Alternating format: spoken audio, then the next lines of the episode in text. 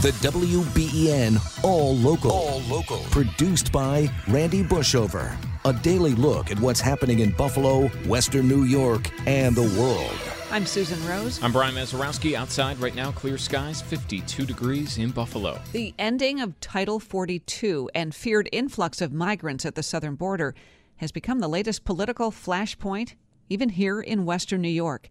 Here's WBEN's Brayton Wilson. Along with members of the Senate Republican Conference on Monday, State Minority Leader Rob Ortt requested a full, transparent accounting of taxpayer dollars being spent on the ongoing migrant crisis in New York. Talking about whether to house them in school gymnasium or jail or large parking lots or any number of college campuses. The truth is we don't know. There's really no plan about how we're going to deal with it today and how we're going to deal with it in the future. On Saturday, Erie County Executive Mark Poloncarz announced he will not be joining some of his surrounding counties and declaring a state of emergency that would block housing for migrants seeking asylum in the region. Chrissy Casilio, Erie County's GOP candidate to run against Poloncarz this fall, is demanding answers regarding the mounting situation with the migrant crisis and urging Poloncarz to provide clarity on his plan going forward. In his statement on Saturday, not only did Mark Poloncarz refuse to follow suit, but he also berated and belittled any resident that sought details regarding his plans. Mark's approach to this crisis is the same as it is to every crisis he has faced. He has no strategy. He has shown no leadership. He takes no action, and he bullies and belittles anyone who asks him to be accountable. As for Congressman Nick Langworthy, he says every state with a major city is currently dealing with the migrant crisis and believes it has started or will start to trickle down to surrounding regions and other areas of the state. That is why he is in full support of leaders at the county level in New York declaring states of emergency in an attempt to tackle the crisis head on. I think you have to prepare for emergency. If our small rural schools get called in August and said, hey, make room for 40 new migrant families to move in, that is going to be an emergency for that school district. It's going to be an emergency for the social services department of our smaller rural counties. They can't handle this. Erie County's a big county. I mean, county executive, obviously he's made his decision, but I definitely respect and support the counties that I represent that almost all have passed the state of emergency because they need to have local ability to make swift and clear decisions. Brayton Wilson, WBEN.com News. All right, Brayton, thank you, and we'll have much more on this. Hear from the mayor coming up at the bottom of the hour. Meanwhile, nationally, Florida Governor Ron DeSantis expected to announce this week he's running for the White House. Yesterday, another Republican jumped into the race, Senator Tim Scott. Jonathan Karl has more on what the South Carolina lawmaker brings to the growing GOP field. He talks a lot about his own personal story. Tim Scott is somebody that grew up in poverty. He talks about how he nearly flunked out of high school. His mother, gave him some tough love. He turned his life around with hard work, with a devout Christian faith. And that's basically the message of his campaign, is that anybody can make it. All right. Much more on all of this still to come. Dave Levinthal joins us at 6:50 this morning. A new look at the potential impact of AI-generated images after a fake picture appeared to rattle Wall Street. Yesterday, numerous Twitter accounts shared a fake image showing smoke billowing near a white building, leading some to believe an explosion occurred near the Pentagon, when in fact, no such incident took place.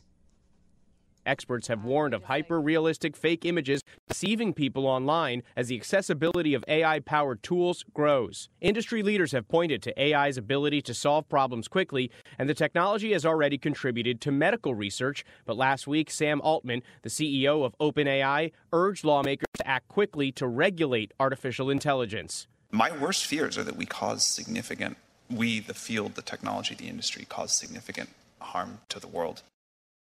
That's Andrew Dibbert reporting there. All right, those images look very real, can right. Easily dupe somebody in a moment's notice. Well, lots of Americans hitting the road this upcoming weekend for Memorial Day, hoping to not see a huge spike in gas prices. Memorial Day can often mean a jump in gas prices as there's more demand for fuel to drive and fly, but this year that's not being seen yet. The Energy Department shows gas prices have been stable for the past 2 weeks, regular unleaded sitting at $3.53 a gallon, and in fact in some places gas prices are still going down, like the Gulf Coast region where the average price of regular unleaded is is at $3.04 a gallon. Alex Stone, ABC News. Must be nice. $3.67 on average here. That's about the same as last week. Although, you know, I remember we were down in the twos. It was not that long ago, and we've seen a pretty big increase. Diesel at $4.85. That is down 15 cents from a month ago. Nice dry weather has some wondering if we could use some rain. WBEN's Tom Puckett has that and the look ahead for a big gardening week. We are way away from a drought right now. Meteorologist Andy Parker says it's been wetter than you may think. When we look at what happened in January, February, March, April, and the first part of May, each month we've actually had a surplus of moisture, whether it was in the form of snow or a combination of snow and rain.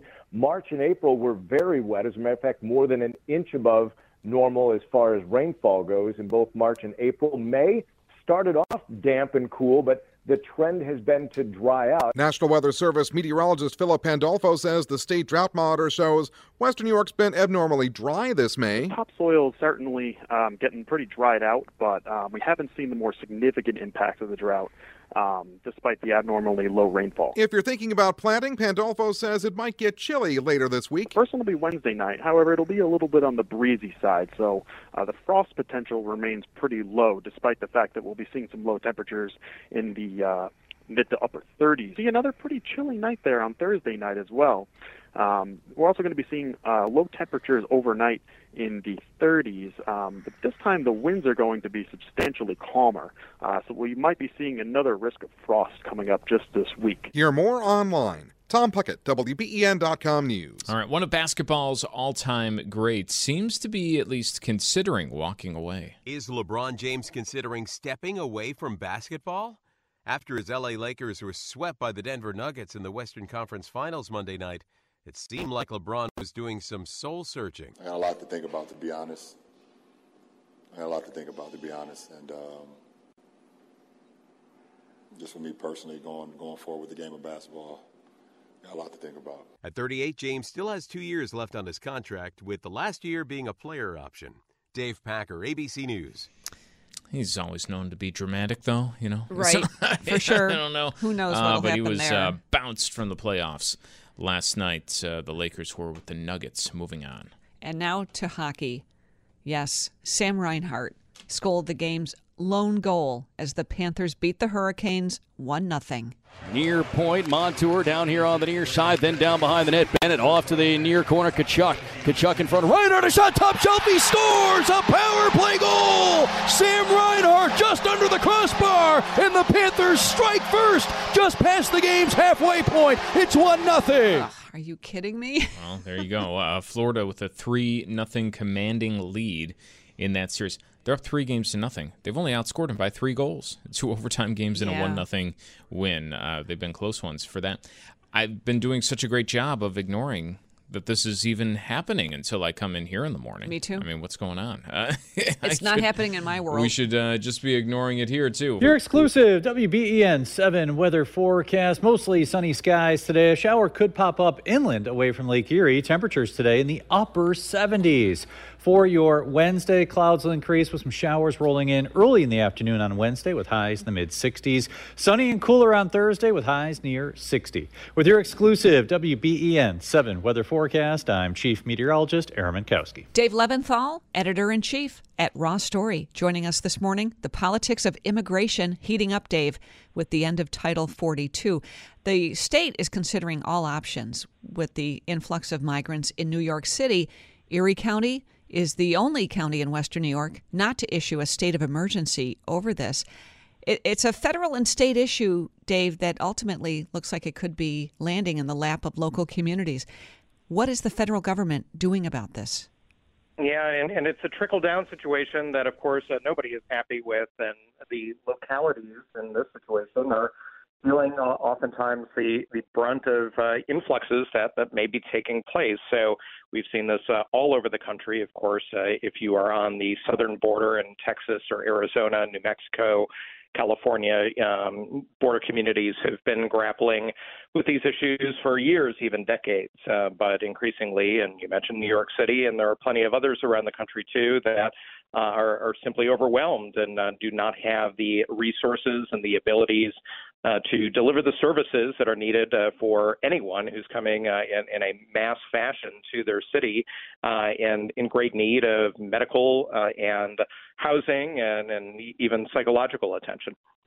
You know, we'll be talking about this a little bit later on, the asylum process with Jericho Road Community Center here in Buffalo. But I want to get from, you know, the federal perspective, from what's being talked about in Washington and politically.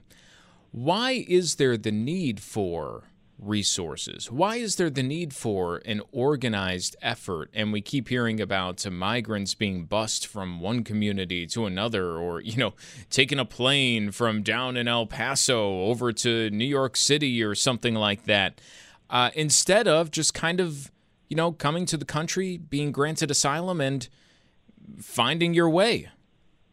Yeah, you would think that the federal government would be at the vanguard of this issue. And theoretically, the federal government should be at the vanguard of this issue. But immigration reform and immigration in general has been one of the thorniest issues here in Washington, D.C., also for decades. And Republicans and Democrats have not been able for decades to reach any sort of comprehensive agreement on a path forward to make this whole entire process pain. I mean, the fact of the matter is there are countries all over the world that are in absolutely terrible shape. People are scared. They're destitute. They have been forced to leave their homes. I mean, think of the worst thing that could happen to you in your home, and it's happening to millions of people all around the country. So some of the people who are crossing over the border are very much in those situations. I mean, certainly there are others who are not and who are coming to the United States or want to for more devious reasons, whether that's smuggling or drugs or you name it. But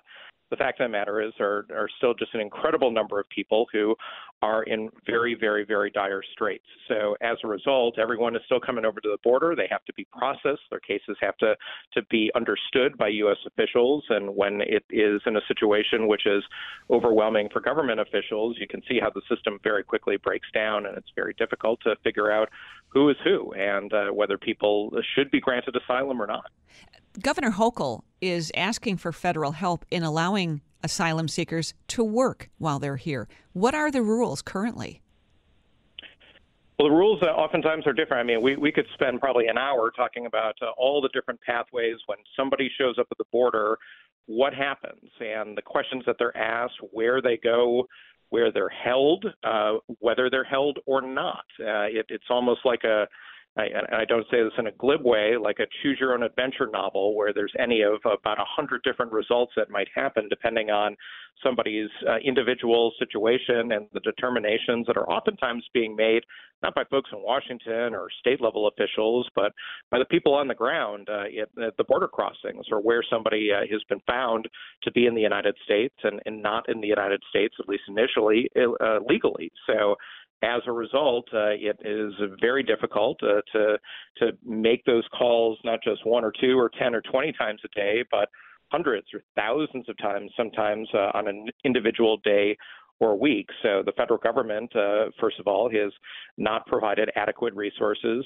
to the border. I think that's just an objective fact by anyone, regardless of your political persuasions. And if the federal government wants to send more resources to the border and also to communities across the country, including New York City, that have been dealing with oftentimes just incredible historic numbers of migrants who are coming into the city, then the federal government has that power, but that's going to require Democrats and Republicans to get together and actually hammer out something that is going to be effective and work. And hey, you know, you may have noticed we got some other things going on in Washington that are not very great right now, including the whole debt ceiling debate and having to figure out and square that circle, which is, you know, not going real well at this point, too, Susan. You know, Dave, it's funny you say that, because I was going to ask, is it reassuring at all what we saw yesterday with the House Speaker, Kevin McCarthy, the president, sitting next to each other, the president saying that, you know, hey, we're both kind of in lockstep here. Debt ceiling, breaking that, going over the cliff, can't be something that happens. So we got to figure something out.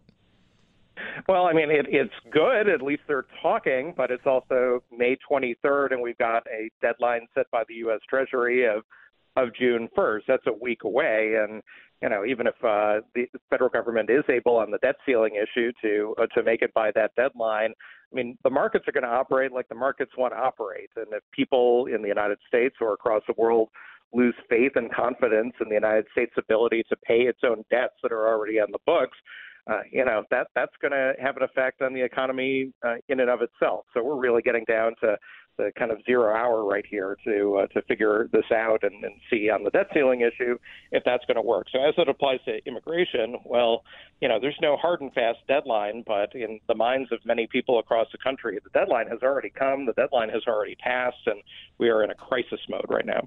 And Dave, there's a new entry in the run for the White House. What does Tim Scott bring to the race? Well, I mean, he's sort of, in a way, like the conservative version of hope and change, in the sense that he's saying, hey, look, I'm going to run a positive campaign. I'm a conservative. I am somebody who's going to be as conservative as anyone in the race, but I'm going to do it with a very different style. He's going to focus a lot on his personal story. I mean, he was born in poverty, and has built up a career where he's effectively gotten just one step short of the pinnacle of power in the United States, him being a senior U.S. senator. So he's somebody who is right now not anywhere in the polls, but if your name isn't Donald Trump or Ron DeSantis, you kind of aren't anywhere in the polls either. But Tim Scott is definitely banking on that changing over the next many months. That Ron DeSantis, who is also expected to enter the race, Florida governor, later this week, that he'll flame out, and that Donald Trump, well, his legal troubles and everything else will saddle him too. And he's probably not going to be the only one who jumps into the race over the next couple of weeks either. That's the WBEN All Local. All new episodes are made available each weekday morning, produced by the award-winning WBEN Newsroom.